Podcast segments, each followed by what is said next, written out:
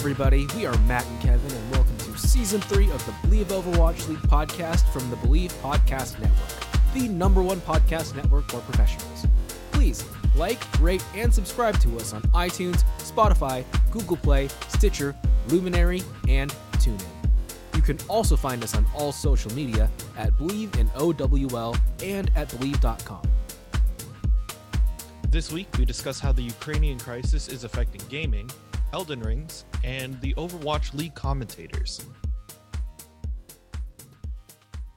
Hello, hello, everybody. Hope you are having a great week. We are about halfway through March right now, I think. It's like, what is it? Today's the, the 9th. The ninth. Yeah, we're recording on the 9th. So I know maybe like a third of the way through March. I Yeah. guess. A little bit less than I thought. Um, so in what is it, like an hour and a half? I will be like a month away from turning 27. So um hooray, I'm almost 30.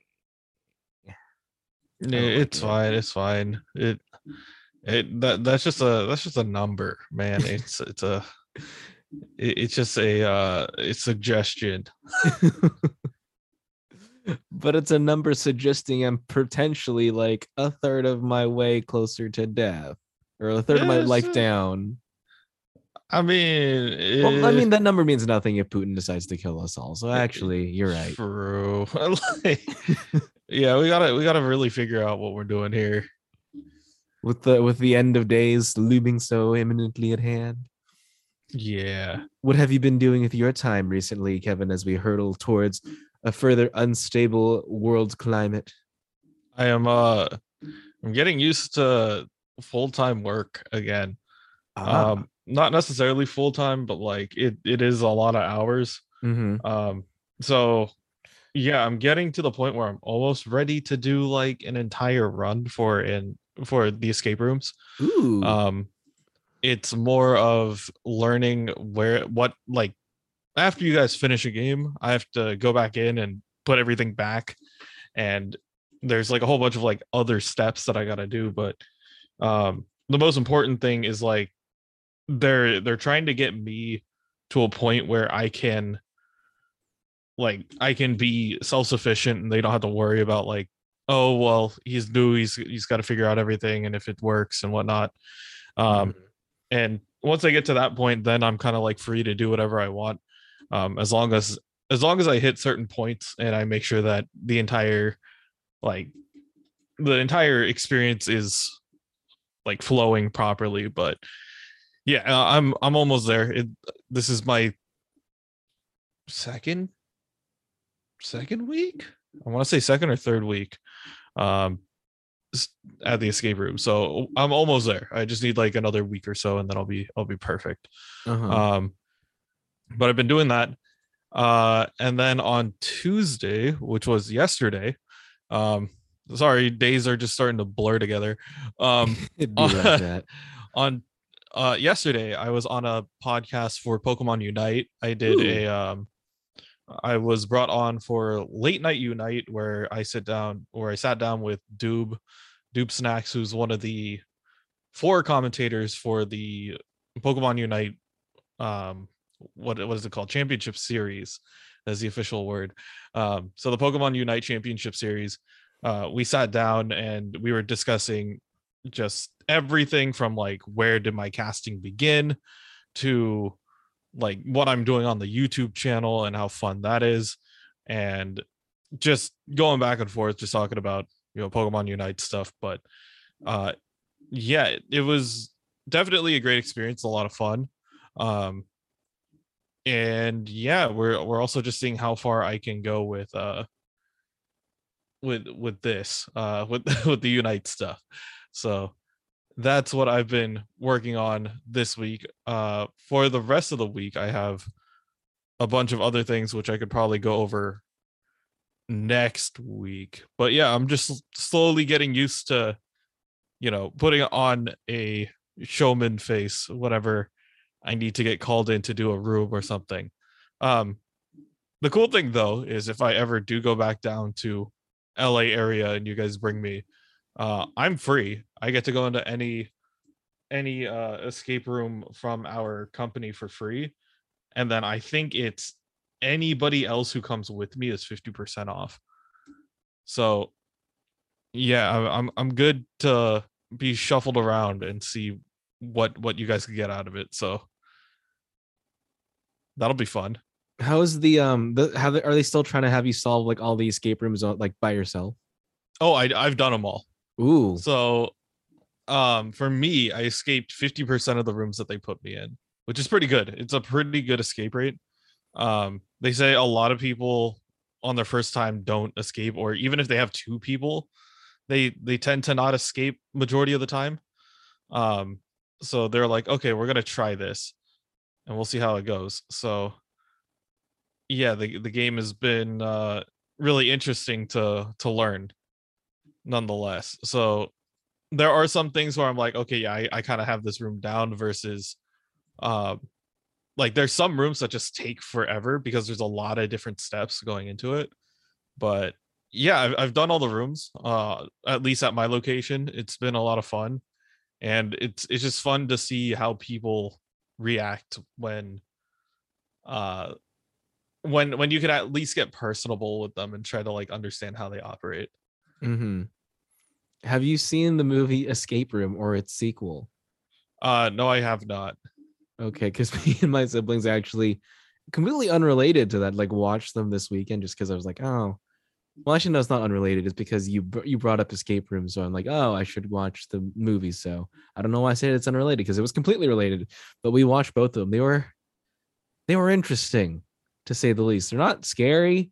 Um, characters are a little bit annoying, but like, eh, they were they were fun to watch, I guess.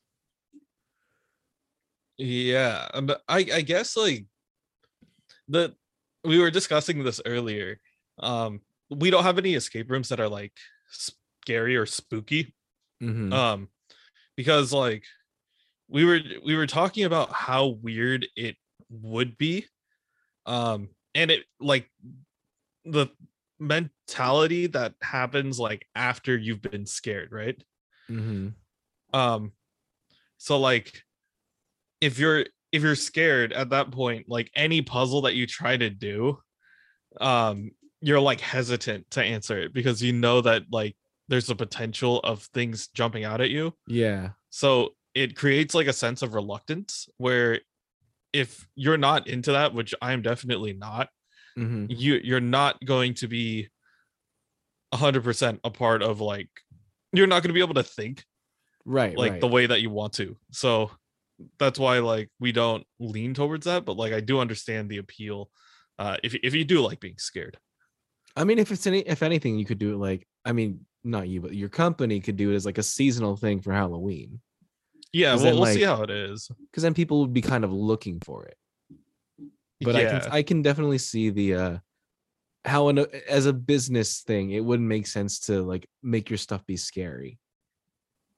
I mean, there's a couple things that will like startle you, but like it's not always jumping out at you. Like we have things that like fall from the ceiling on occasion, Mhm. but that's just like unlocking a puzzle. Uh yeah, how about you, Matt? How's your week? How's everything going on your end? Uh, mostly it's been okay. It's um, what did what did I do this week?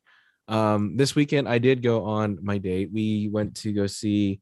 Um, there was a production of Stephen Sondheim's musical Assassins, which we went to go see, which was really fun.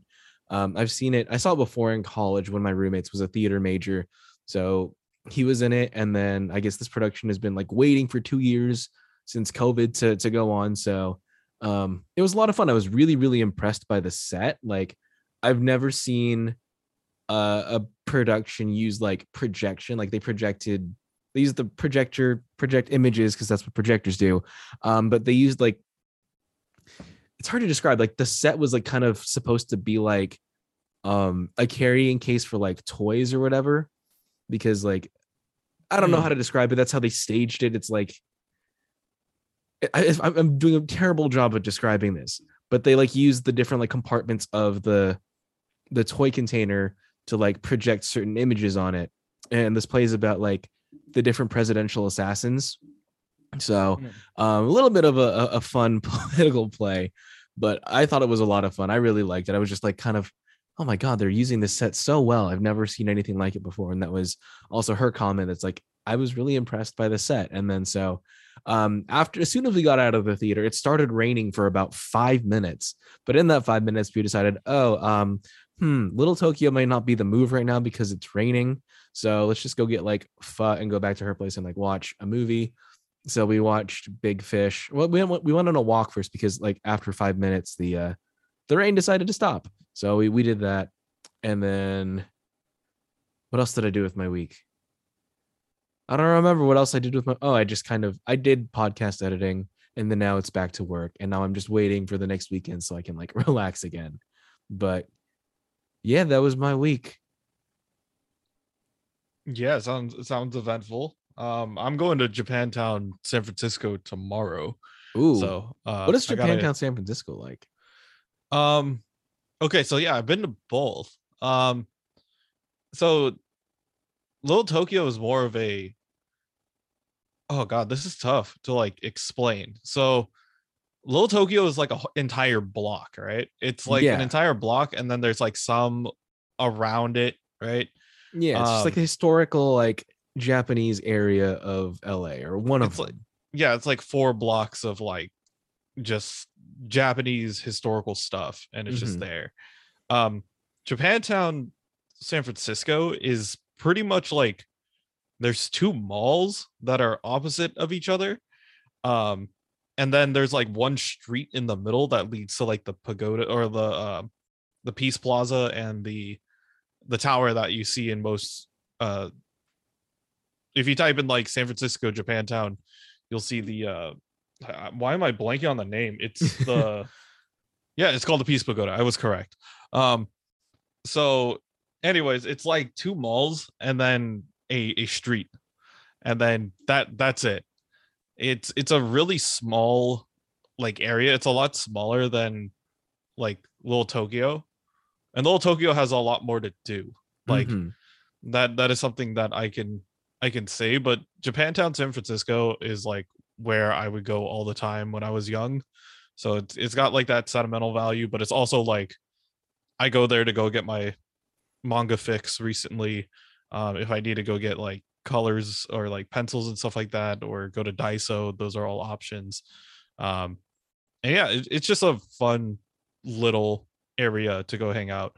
Um, and then if you're if you're ever in San Francisco, Japantown, uh, hit me up. I used to be a tour guide. Um, Ooh. so I I could at least do the the funny thing is okay, so there's a Korean barbecue place that's in the downstairs part of Japantown. I know it's it's really random, but anyways, like late at night after our teams would finish up like a tournament or something like that. Um, if there was a tournament at the school, we would all go out to KBBQ. Uh, I would get drinks, and then they would have me do the entire like tour set while like buzzed. Oh dear. And I'm like, oh shit, like this is not gonna work well for you guys, but I will try. Um, I did pretty well. Uh, it's just like there, there's not a lot of facts that you could like mess up. Um, especially if after doing it for like an entire summer, you just kind of know where everything is. Um, so it's it's a lot of fun. It and we we just understand like this is what Japantown has to offer. Um, it is on a hill. Uh, so that's another thing that you gotta keep in mind. Uh, parking is not bad. So if yeah, whenever you're in town, just let me know. I'll I'll drive you by there. How's the the casting stuff going? Oh, it, it is uh I'm getting kind of busy. Um I'm looking at my let me let me check my schedule, my mix schedule. Um so uh okay, so I don't know if I'm 100% on this one. Um there's a Pokemon Unite charity event for Ukraine on the 20th Ooh. um on Sunday the 20th we're supposed to be on and cast and uh anything that anything from that tournament gets uh split up half to donations half to the prize pool and then uh we'll see how that goes uh i don't know if i'm on the casting team for that because they've kind of they've picked out everybody else who's been like 100% on it but a lot of the other like commentators have been trying to vouch for me to get me in, so we'll see. Um, if not, you know, I can I can just co-stream it. That's totally a, an option. Um, but yeah, it's been that. I've been just trying to get a lot of casting stuff. I do have a video planned for this weekend about uh kind of kind of like asking the unite community to adopt me and let me uh let me let me cast like your games because that's always something that is really tough because the last time the last event like I, I made fun of it uh made fun of them for this because it was a bunch of people who are like i talk to all the time but i'm like did you guys understand that like the entire lineup like the entire group of people who ended up like casting and commentating uh north america and european worlds were like married mustached white guys with kids? And they're like now that you think about it yeah that's that's why you call me out like that? I'm like i, I didn't do that. That's just you guys. Like so i was like I, I can make that into i could roll that into something funny it's like i can't grow a mustache yet but I will I will definitely get onto it if that's what if that's what it takes. Like I will I will grow up my mustache. I will try to get a girlfriend. And I I don't know about the kid thing. Maybe I'll maybe I'll adopt a pet. We'll see. Uh we'll try our best. Or babies are babies too. Yeah, exactly. So we'll we'll see how it goes. Um but yeah, most of the most of the stuff on the weekends I'm trying to like I'm trying to fill up while I can um, but if there is nothing, you know, um, we'll just keep that in mind for for later down the line. The only other thing that like I know I have scheduled is I have a Valorant, um, I have a two week Valorant tournament coming up at in May, um, during the the first two weekends in May. So that's gonna be that's gonna be something and then i have uh fanime convention at the end of may so i'm gonna be commentating that as well so it's more stuff later down the line. Hopefully we can get more unite uh work in the meantime but we will see how it goes.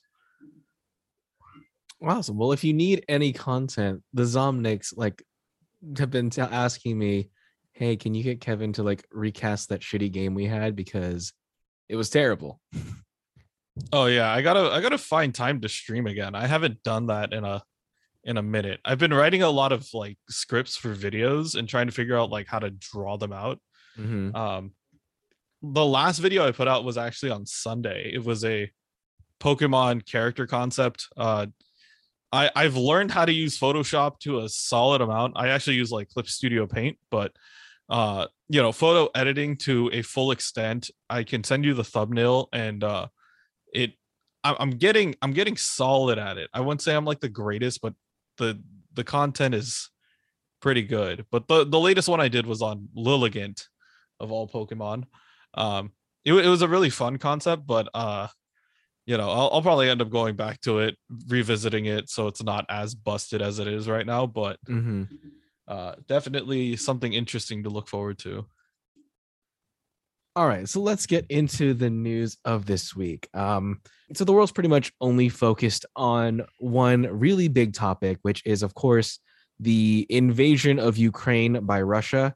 Um, so a- as a way to kind of combat what's going on there, because pretty much the world is terrified of throw, using any actual military force to help Ukraine push back Russia because once that starts the nukes start falling which nobody wants.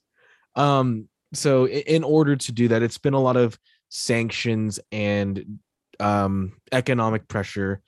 But one of the things that the deputy prime minister Mikhailo Fedorov, I believe is how you pronounce his name, um, has called for is he's called for some for gaming companies and entertainment companies to to boycott Russia, um, which actually a lot of gaming co- well not a lot but some gaming companies and some entertainment companies have complied with. For example um ea removed russia from fifa 22 and nhl 22 netflix has um uh, the words netflix has halted service in russia for now.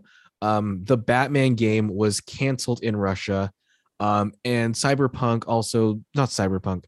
Um, and CD Projekt Red has pulled the sale of its physical and digital games from Russian markets and Belarus. So that's a lot of pressure and um I guess censorship not censorship wasn't the word. That's a lot of pressure, I guess, coming in from certain gaming companies. But like the question is, is like I've been seeing a lot of this online, just especially with the Batman being pulled from Russia. A lot of people from Russia who are commenting are like, how is this fair to us? Like, we don't want this war. We just kind of want to try to live our lives as as normally as possible. Um, we just want to watch this movie. Like, why won't you let us do this? Like, it's it's not our fault. Which, unlike on I, I don't know how to feel about this because on, on one hand like it's it's absolutely not the fault of the russian people like in general, oh, they're mostly opposed to this war, and the ones who aren't opposed are being fed propaganda pretty much the entire time. It's just state controlled media there is a real thing. So Putin's Putin's government is is feed like if you've seen um what's it called last week tonight like John Oliver shows a, mm-hmm. a, an a, an example of this where they're talking that it's not a, a military conquest it's a military operation quote unquote and that they're not doing anything to harm civilians when if you look at the news it's clearly what they're doing so on one hand it's not the fault of the russian people but on the other hand it's like it's the only thing that you can do to kind of that these companies can really do to show that they are against what russia is doing because i mean I guess in some aspect of this, if you piss off the Russian people enough, and then they eventually realize why it's happening, maybe it'll it'll create more discontent that Russia can't continue forward. But that's a very big if. And at the same time, like a lot of innocent people in Russia are just being denied things that would maybe make their life as normal as possible in this weird and trying time. But on the other hand, it's like the Ukrainian people are absolutely not having normal lives. So I don't know. It feels like you're, it feels like this is punishing the wrong people. But again, on the other hand, like what can these gaming companies and these entertainment companies do otherwise to to stop? I mean, to like really support what's going on with the Ukrainian people.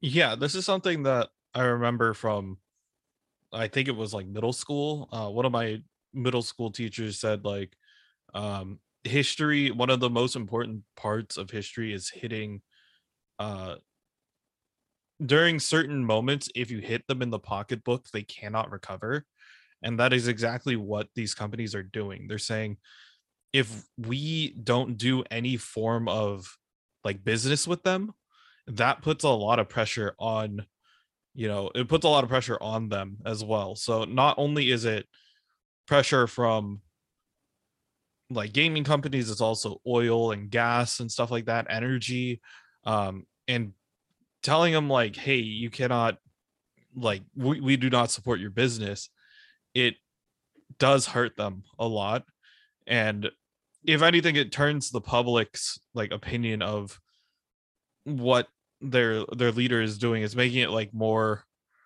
um more noticeable to them. They're like hey this is something that we use every day and now we don't have access to it. That is you know it's i i understand once again it's like they're not necessarily the ones who are doing it but this does put a lot of pressure on you know the the political leaders in that uh in that country. So i do think that this was it's it's a way to say like we do not approve of what's going on but it does hurt the russian public the most. Um but hopefully that that can like turn things around uh at least for the people of russia and not necessarily mm-hmm. for the uh political um the the political figures in russia. Right um and so i, I mentioned cd projekt red so I mean they they're in Poland. They're not a US company. They are they're very close to where all of this is happening. There's a lot of European gaming companies out there right now who are standing up against this because it's very close to home for them. Like it's their neighboring countries that's being attacked. So um CD Projekt Red and a lot of other companies have have both spoken out and said they're donating a lot some of their funding that they're getting or or the per, the purchases are being um also donated to Ukraine or Ukrainian relief funds.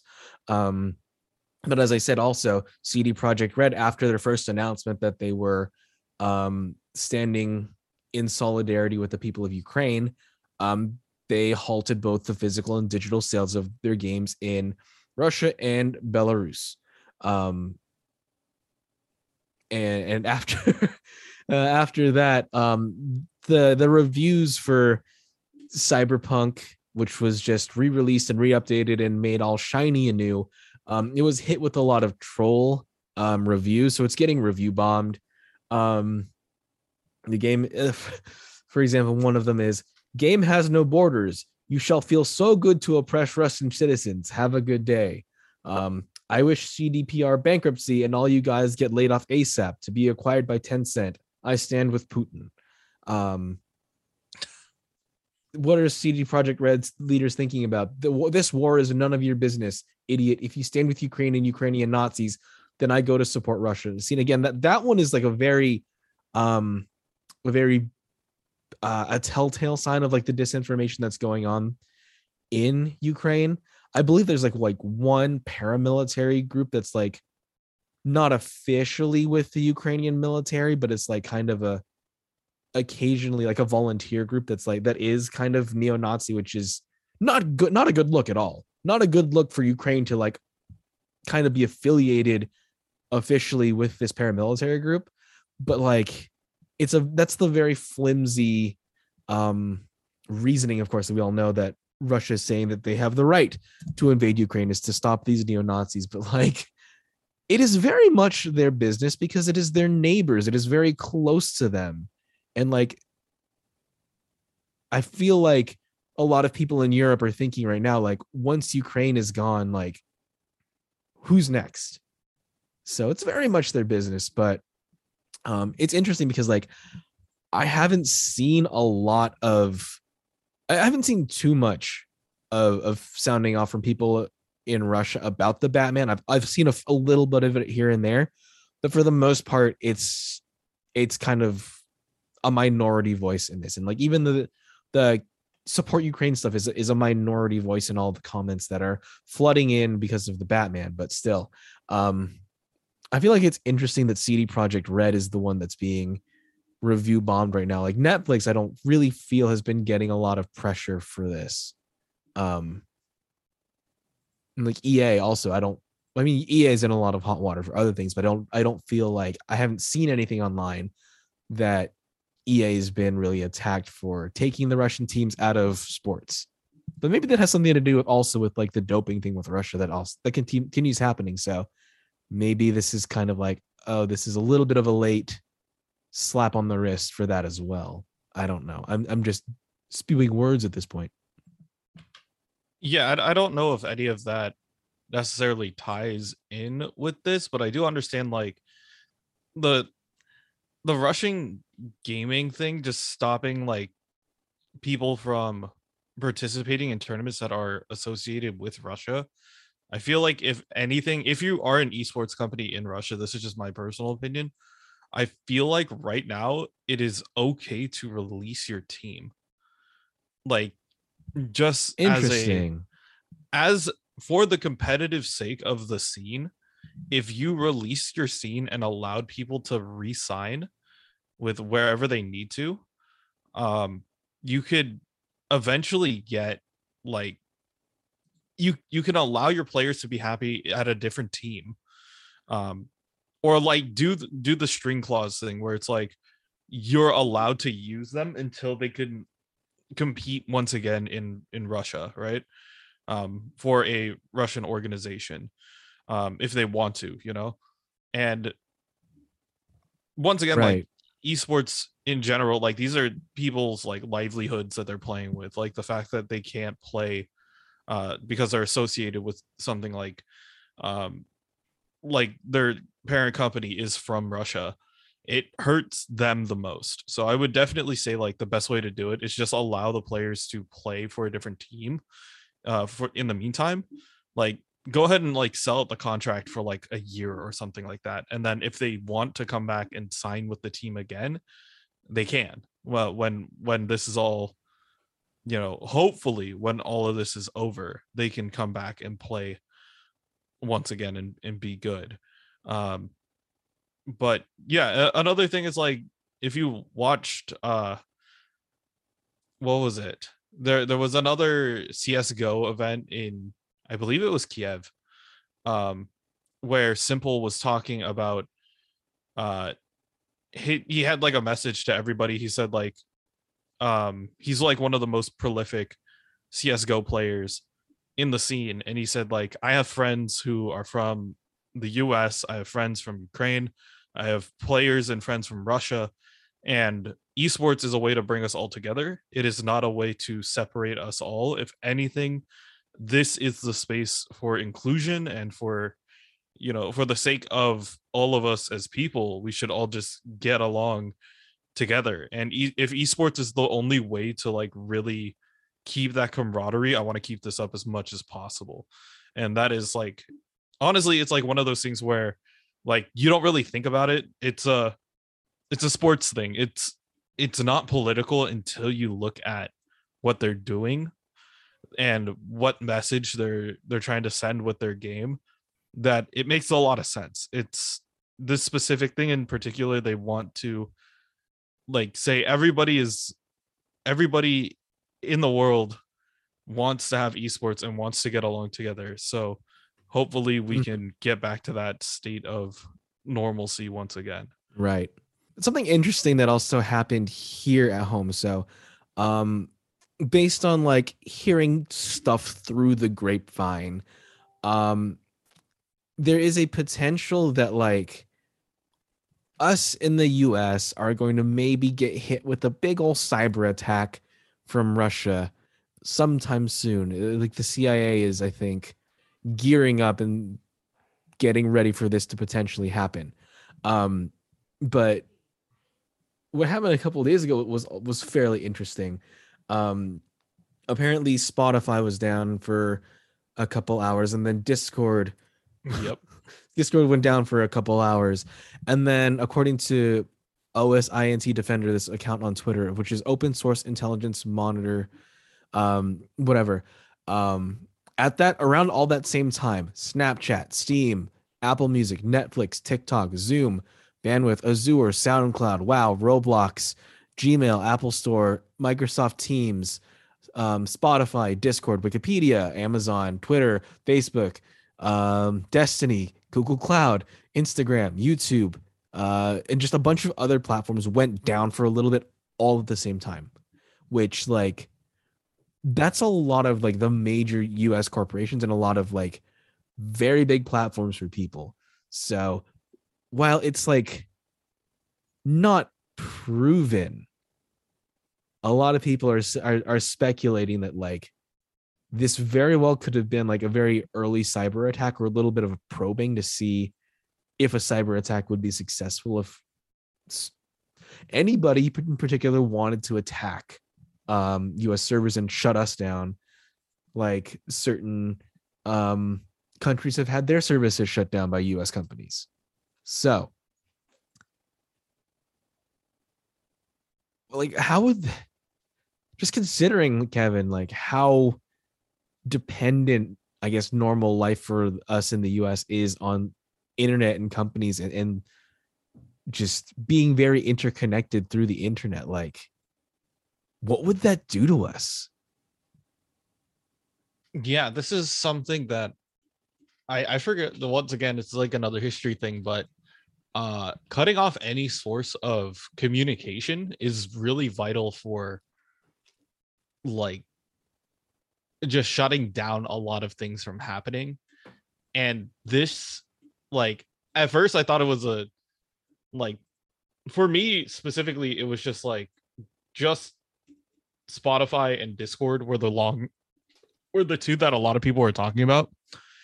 And we were looking at Twitter and I was just on Twitter too, and I was just wa- watching all the comments like blow up and everybody making the meme. It's like, oh, the two Spotify and Discord are down. Here comes everybody to Twitter, and yeah, I I saw all that and I was like, oh, okay, this is interesting. Um, and it's just if this happens, especially in like today's day and age where we rely on the internet so much, how much would this hurt?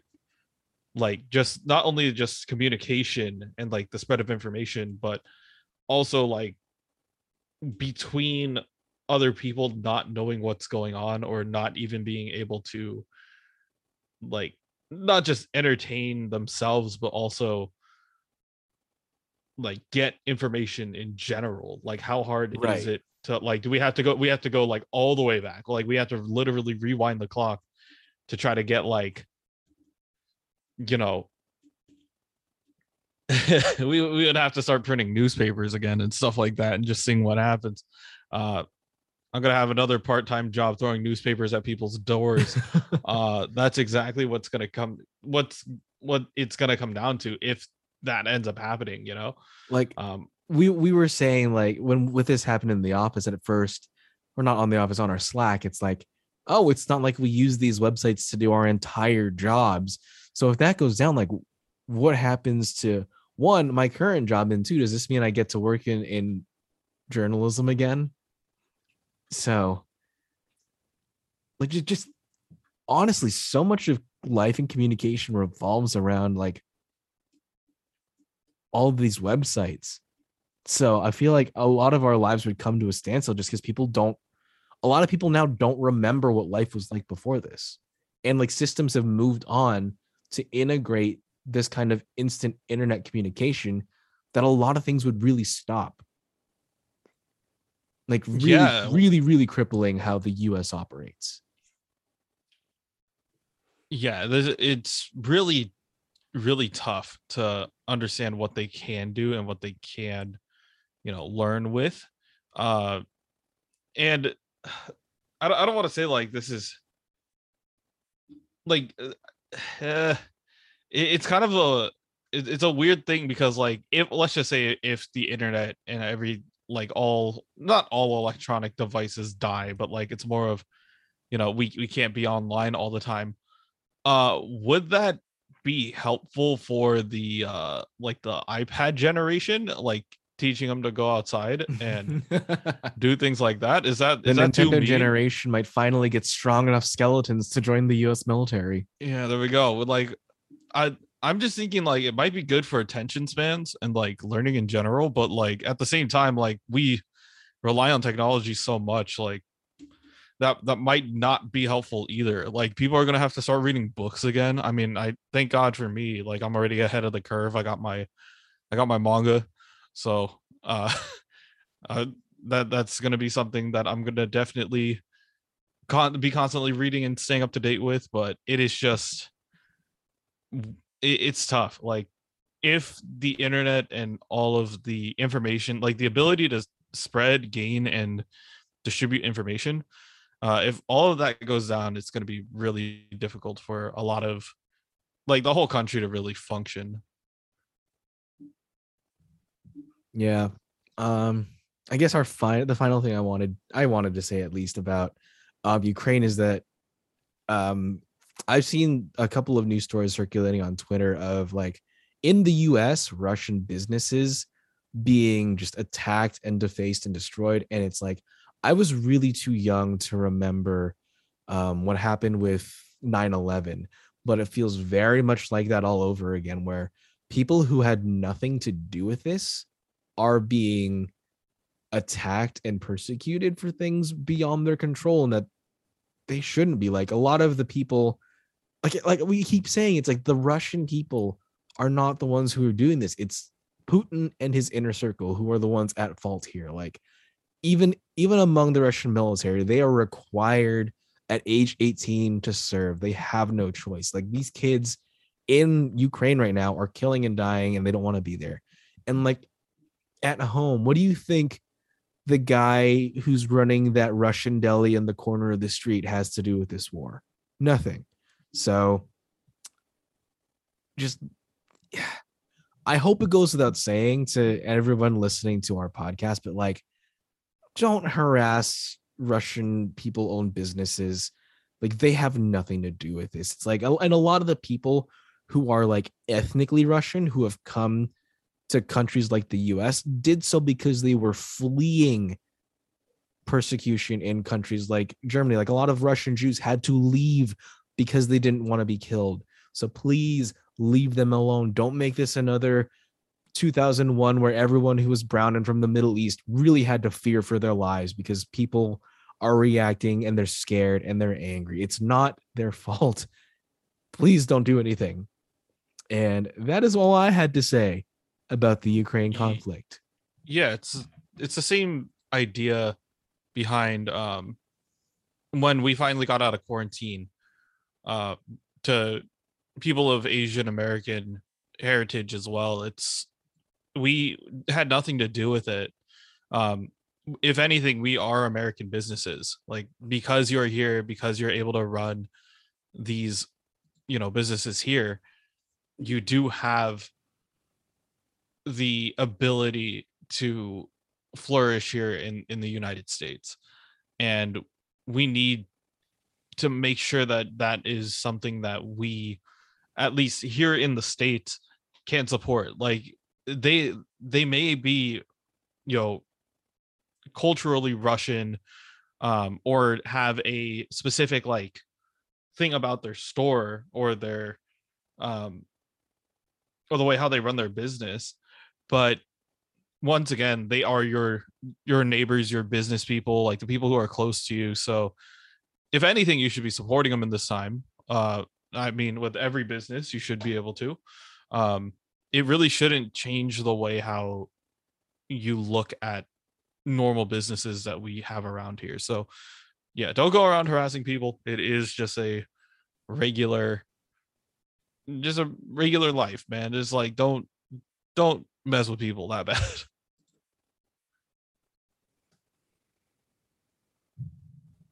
All right, so let's move on a little bit. Um Kevin, have you are you are you a Soulsborne or not Soulsborne, a Souls like player at all? I am definitely not. I got okay. I got my butt kicked by Sekiro and I barely yep. beat it. I cried and then I was done.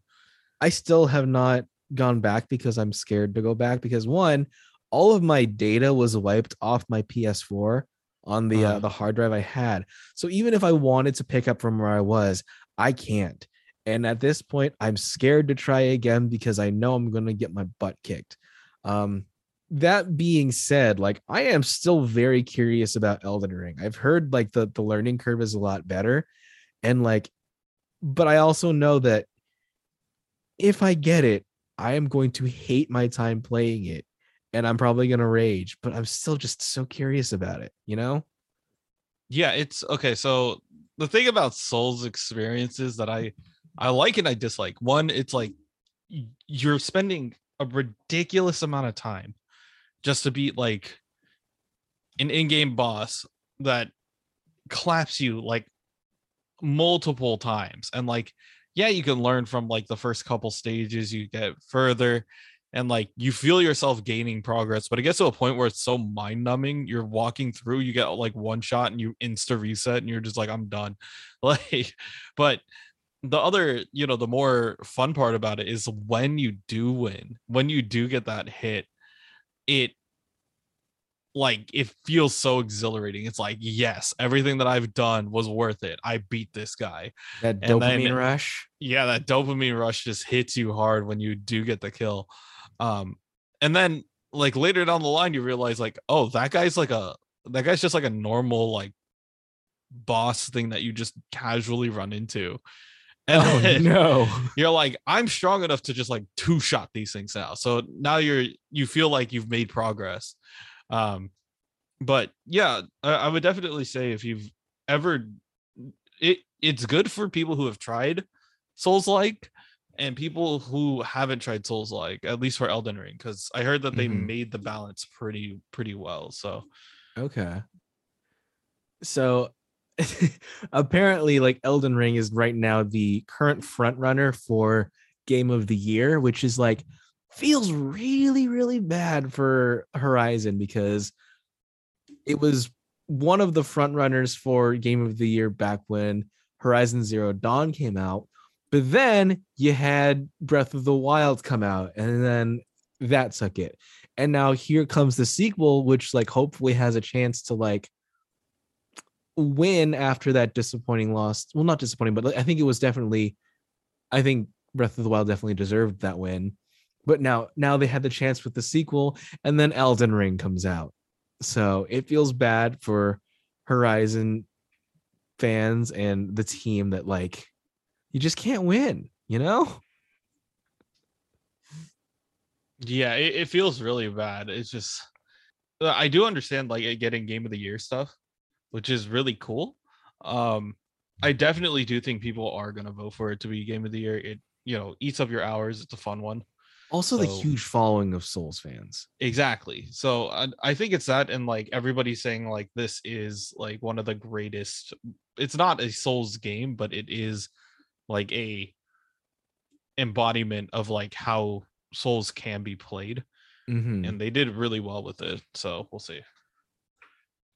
But yeah, you know how like for most people, Kevin, it takes like several hours to beat like one boss, maybe. Yeah. Um, there's already a speedrunner who's already beaten the game, Kevin. Um, guess how long it took this dude to beat Elden Ring? Okay. I don't know how long the game is normally. Um. I'm Like- assuming several several hours. Like you're you're throwing yourself at these bosses over and over again. It's probably like a 50 hour like experience for like a normal player. Mhm. um okay and i i'm assuming like wait can i ask is is it glitchless I actually you- don't know. do Let me you- let you me don't know? this up really quick. okay Yeah, because that, that is an important question to ask because I know I watched speedrunners who have done like Halo Infinite and it's it's all about the glitches that they can find. Um so according to according to Games Radar, um this is a, a 50 hour at least game. So you you were right with that expectation. Um I actually don't know if it's glitch, glitchless or not. Okay. I'm assuming it okay let's just assume that it's not glitchless. This is like somebody who knows every boss in and out. Hmm um and like has played their fair share of Souls games, so they know how to do this. i would say like a like a pro speedrunner maybe could finish it in like an hour. I would Okay. think like an hour is a good like guess because like sekiro was a shorter game and Mhm. people are able to do that like glitchless or like with with without boss skips in like 12 minutes. Oh, really? so i do think it's i think it's doable. Um so i would say like a game like like elden rings if it's a 50 hour game and there's a person who knows it really well i can maybe see them beating the entire game in an hour. Okay, you were you were pretty much on it. It was oh nice 59 minutes and 38 seconds. hey we'll take that So that's impressive, just for me, because I I'm terrible at these games. I know I like my my current record for Sekiro is I don't know how many years I've had the game, but it's still going. My my run is still going technically because I haven't beaten it yet. But that is it is fairly impressive. Um another Elden Ring story that came out is the um so I think I feel like this is just very very similar to all the FT market nonsense that's been going on but according there's apparently runes again i haven't played elden ring but there are runes in elden ring um and they are currently being sold oh they are the uh the game's currency. Um so elden ring has runes as currency if you don't know like i didn't know um but people are now selling these runes on ebay from anywhere from i think the rate that i'm seeing is $10 for 1 million runes or 25 for 20 million runes or higher, but I guess these are just averages. Um, but so people are selling these on eBay, and what they're doing is they're like agreeing to meet, like the the money's transferred. They agree to meet up. The character, one character meets up in game. They'll drop their um the runes and the other character will pick up what they've dropped and then that's kind of how it is it's like how it's kind of how things worked for the uh, the stock market and trading the turnips in animal crossing if you've done it. That's the best i can a best approximation i can think of what's kind of going on here. You would find someone's island you'd go you'd drop whatever um, turnips you've had or like whatever you were trading and then sell it and what have you. Um, but apparently this is a kind of a bad idea to do because um, one this might not actually work like people could be just scamming you for money and not actually give you runes but also it's like banning it's a bannable offense i guess because it violates the term of terms of service. Um according to ign who first reported this the bandai namco term, terms of service say that trading in real in-game items for real money is not allowed. Quote no player shall be in, shall be entitled to sell or buy from another any of his or her rights held as a player and items, characters, and save data within the game relating to the software which are obtained in the services, including so-called real money trading. So you could really get you could get banned for this. Like they could kick you from the server and like ban your accounts. Um this is uh I don't know. I mean, like th- this has obviously been going on for a very long time with like it's it's kind of like how Steam or like kind of started with like trading like in-game items, right? Kevin, you you know more about the gaming history than I do. Yeah. Um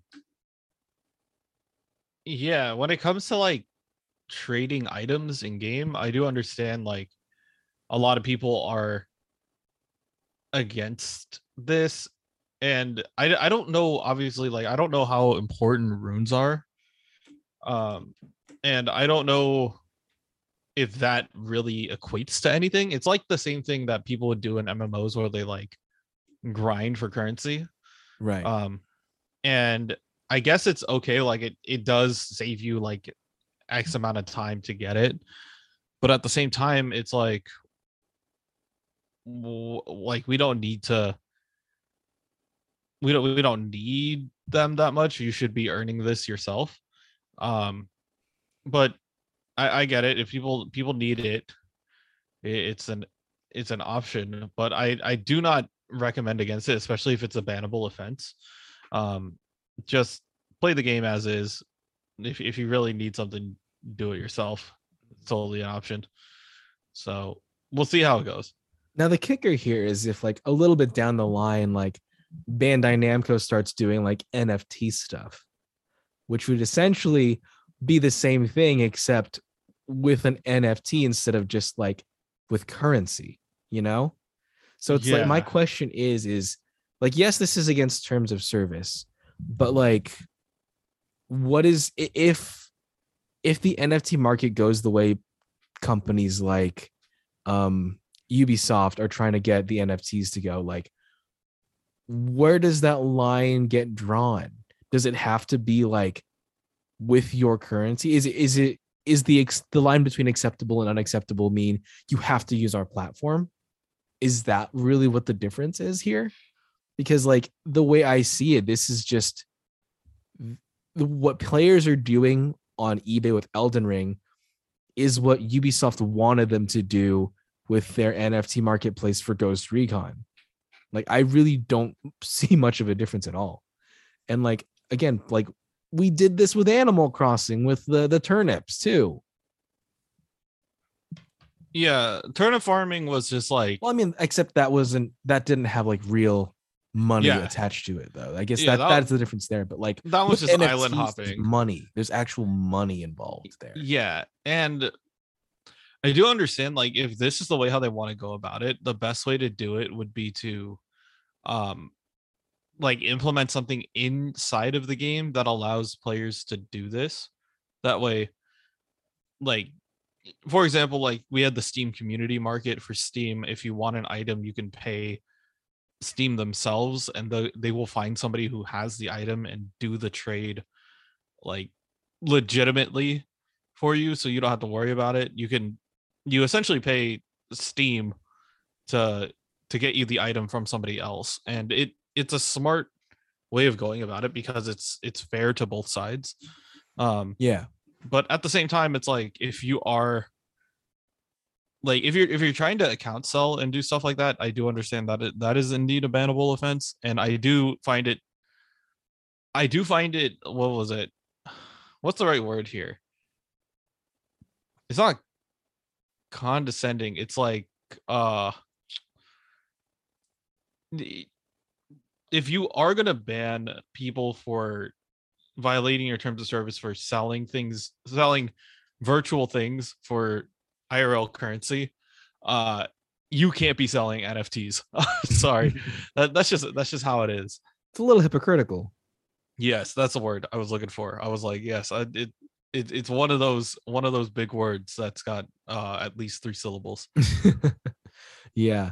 I mean, I, for on one hand, like I if you if the difference is you'd have to go through the specific platform, it's like I can see it being a thing of being at least being argued on paper that it is to protect consumers because like it's been reported that this is happening like people are trying to sell these runes or buy these runes and then they're completely scammed out of it. As as is happening with a lot of nft stuff as well. It's like they'll send the money but they don't get runes or they'll get um less than they originally paid for and like, there's really nothing you can do because you've already sent the money. Um so i don't know. I still don't i still think it's weird to like be buying and selling like digital currency for for a game for real stuff um when the point of it is to earn it yourself in the game like it's it's kind of cheating the game because you apparently what people are doing is they're using it to buy like upgrades and like over leveling themselves. So yeah but then again i mean we buy dumb things every day Yeah, it's drunk Amazon purchases that show up randomly. You you know, you know what's going on here. gosh darn it bezos I don't remember ordering a tube of basil. What what's going on? Oh, speaking of Amazon, just as as a quick break, Kevin, how do you like your um your your blanket, your your tortilla blanket? oh, my tortilla blanket. Yeah. Okay, it's it. I'm not gonna lie. I'm I'm a dummy thick boy, and that doesn't cover me completely. Um, oh, it is warm though. Like How I, I do wrap myself up. Uh, let me let me check the let me let me check uh labezos.com. Lib um, Bezos. labezos.com. Uh novelty tortilla blanket. Mine was a 60 inch tortilla blanket. Mm, okay. Yeah, it it's not huge. Yeah. They do have a 71 inch See, one, that's which I the- would so so I got the um uh, the girl I've, I'm I'm not she doesn't she doesn't listen to this so I can say so Esme her birthday is Saturday and Yes. so um we do this thing every week gratitude Tuesday like oh what are you grateful for on this gratitude Tuesday and every week I don't think she realized it but every week she would say warm blankets and when we were like talking it's like her favorite cuisine is Mexican cuisine and like she's occasionally said I really wish I could just be like a burrito blanket today so I got her Ooh. one. I got her the 70, 71 inch one, which I thought Yeah. would be big enough. Um, and I got her like the um the one that's like it's like the tortilla and the sherpa on like it's like fuzzy on one side and tortilla on the other side. yeah. But then like I looked at the price and for two dollars more, I could have gotten the 80 inch one. But when I went to cancel my order, it was too late. So it's like, oh damn, she's not gonna get nine more inches of blanket Yeah, that, for that- two that more is fine. dollars. I do think that the uh okay wait, it was yours the double sided one or the or the regular one. It was the um the one that's like one Oh, side one. is the one side is like tortilla and the other side is like fuzzy sherpa. Yeah. Okay, and it, it still makes no sense how the double sided one is cheap. Well, it's probably just for texture's sake, but Mm. um yeah, I I I would say you know 71 inches is probably better for getting getting it all the way around. I do have to curl in my legs to get the 60 inch one, so having the 70 inch one is probably solid. And then if I ever do have, you know, money to spend, I might go and get the 80 inch one just because like I, I want to be able to wrap myself up completely. Yeah. Um so we'll we'll see how it goes. I mean, I'm definitely like I need to save a little bit of money because one, um, I'm buy I need to buy new shoes this weekend. Like I'm I found a pair of like the shoes I'm wearing now, um, for discount for 60 bucks. But then I also kind of want to get a pair of um of hiking shoes because one thing that we we do we've done a bit is hike. Like we've gone to we've gone on one hike. I went on another hike with my friend, and then our next date's going to be a hike date. Hike date. Ugh, I can't hike date. Hike date. So I think an investment in hiking shoes would be smart, considering I've already gone on three hikes within like I will have gone in three hikes within the last two months. But like I kind of I want one, but I wish they had it in like there's a waffle one. I want the waffle blanket, but I wish they had it in like double sided Sherpa, which they don't. But Mm. oh well. Um, to go back to the actual Overwatch, the actual podcast news, we have one Overwatch story this week. Um, so the Overwatch League is approaching. Um, and we know that Brennan Sideshow are not coming back. Um, but the latest caster who was part of the Overwatch League to announce that they're not coming back is Vicky Kitty. She came in, I think, I believe it was last year was the only season she was in to like fill in the spot of um wait, no, she didn't fill in Zoe's spot. That was someone else. Yeah. But they, they just brought her in, right? Just as Yeah, just they, they brought her in. Oh, All right, so yeah, so Vicky Kitty, they just they brought in as a caster, which was really refreshing to have another female perspective, especially one who is like not just on the desk, but is actually like casting the games. So I thought she did really well. Problem is, is she hasn't been invited back, which is really weird considering like who do you have left? You've got Brennan Sideshow gone. Doa has not received any conversation. ZP has not gotten any offer as well. So right now you have five people not returning and like not according to these people like not only were they not given offers, they weren't even contacted at all. They weren't even said, "Oh, we will not be extending a contract to you." Like the the Overwatch League is just not said anything to them at all, which is like one really weird and troubling, but two is like also like kind of disrespectful to them considering like they were very prominent parts of the league. Like people like they they had a following and like people certain people would watch certain matches because these people were casting them you know? So i this makes me worried for what's going to happen with the league this season because who who do you have left really to cast? Like I'm I'm glad Achilles is still there for at least for now because again Achilles is probably my favorite caster and he's been for a while, but it's like what out of the talent you have left, are you just gonna force these people to to cast nonstop? How is this gonna work? Yeah. Um th- this is really interesting because I do think there there's two sides of this. There's either the the the one side is it's really sad that the Overwatch League cannot retain the talent that they want just because of like just because they're not offering them contracts they either don't have the money or they are trying to downsize their talent to a certain point and that is a it, it is really tough like for that. The other side though would be if they're allowing like other people who have been in the overwatch league at least from contenders side to potentially climb and get their get their time in the spotlight. Um that that is the that is the other half. Like if let's just say if they are if they are interested like i don't see why you would not sign them right um but it, let's just say if some people are like moving on like brendan sideshow moving to valorant and if doa and zp uh decide to go and pick up a different game that is totally valid for them um but allow them to if you are going to give us different like casters in that moment um i hope that we get people who we have seen in the scene for a long time um and have like definitely earned their spot there um I mean, not to call out specifics, but you know, like lemon kiwi uh, and leg day would be amazing.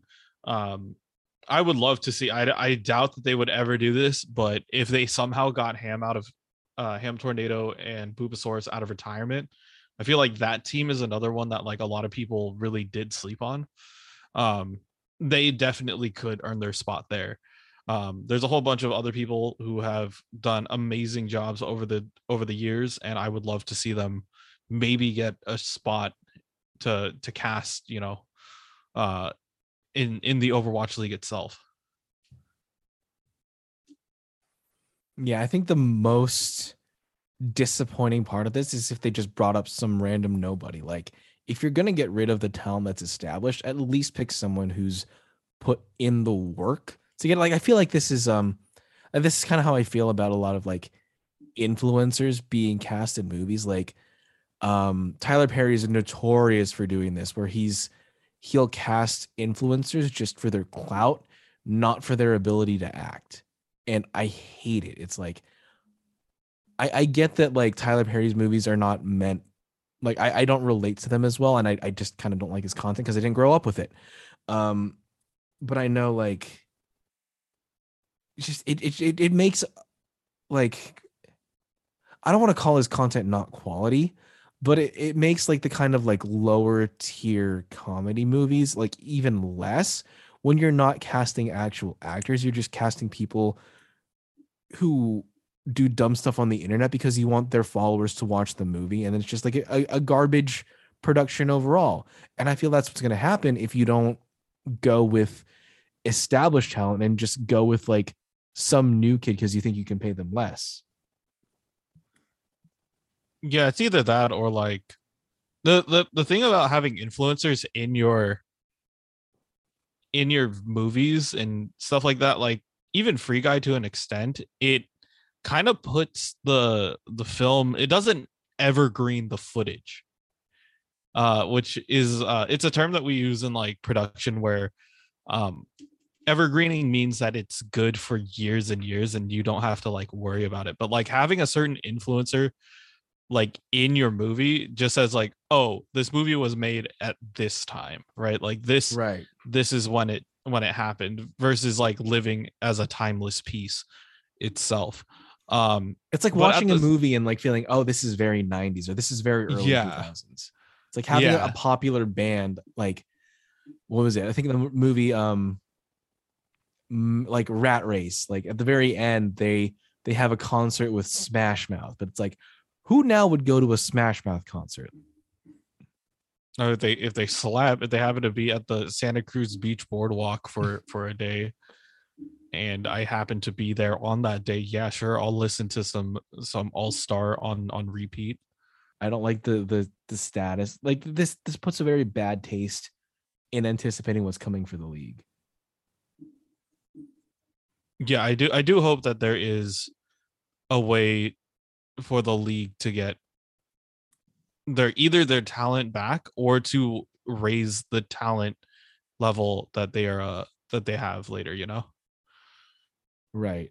So far, I think that's it, for this week in terms of like news stories. Kevin, you wanted to did you want to add anything or or sign off in any way? Uh yeah, uh if if you guys play Pokemon Unite, the new Pokemon comes out on Monday. Hoopa? Uh no, Hoopa out. Uh Oh. we we get Duraludon. oh, that's right. Hoop has been out. You're right. Yeah, if you want to if you want to try the big metal lighter, uh I forgot what other people said like Pseudo Tower uh Pokemon that is coming out on Monday the on Pi Day uh 3314 um and as I mentioned on the other podcast uh I I don't think I can crank out another Poke concept video in 2 weeks but I could definitely flush out as much of it as I can and then try to get it out in like two to three weeks. So we'll see how that goes. Like I can't do it right before Duraludon comes out, but I can give you a solid piece uh later down the line. So um I really do hope that this next one is going to blow people away. It, I'm not giving away anything. It is going to be a really fun and interesting concept. It might be game breaking. We'll see. Um, but then again, I'm not the one who makes the decisions. I am I'm not the one who knocks. I am the one who Oh my god. uh I'm the one who walks past your door, leaves a flyer on your door handle, and uh and hope that you get it and actually take a glimpse at it. All right, guys. Thanks for tuning in this week. Hope you are doing the best you can in these trying times. Hopefully, just our random talking about pop culture things helps alleviate things a little bit, even though we did talk about Ukraine. Um, but stay safe, guys, and we will talk to you soon. Adios.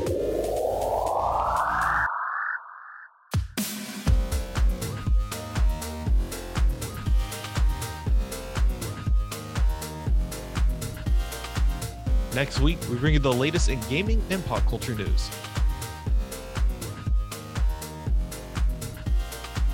Thanks for listening to this week's episode.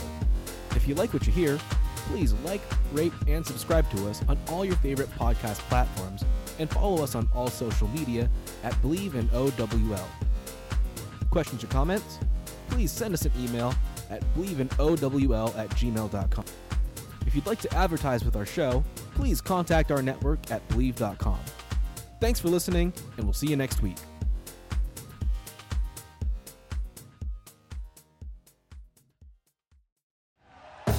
Thank you for listening to Bleav. You can show support to your host by subscribing to the show and giving us a five star rating on your preferred platform.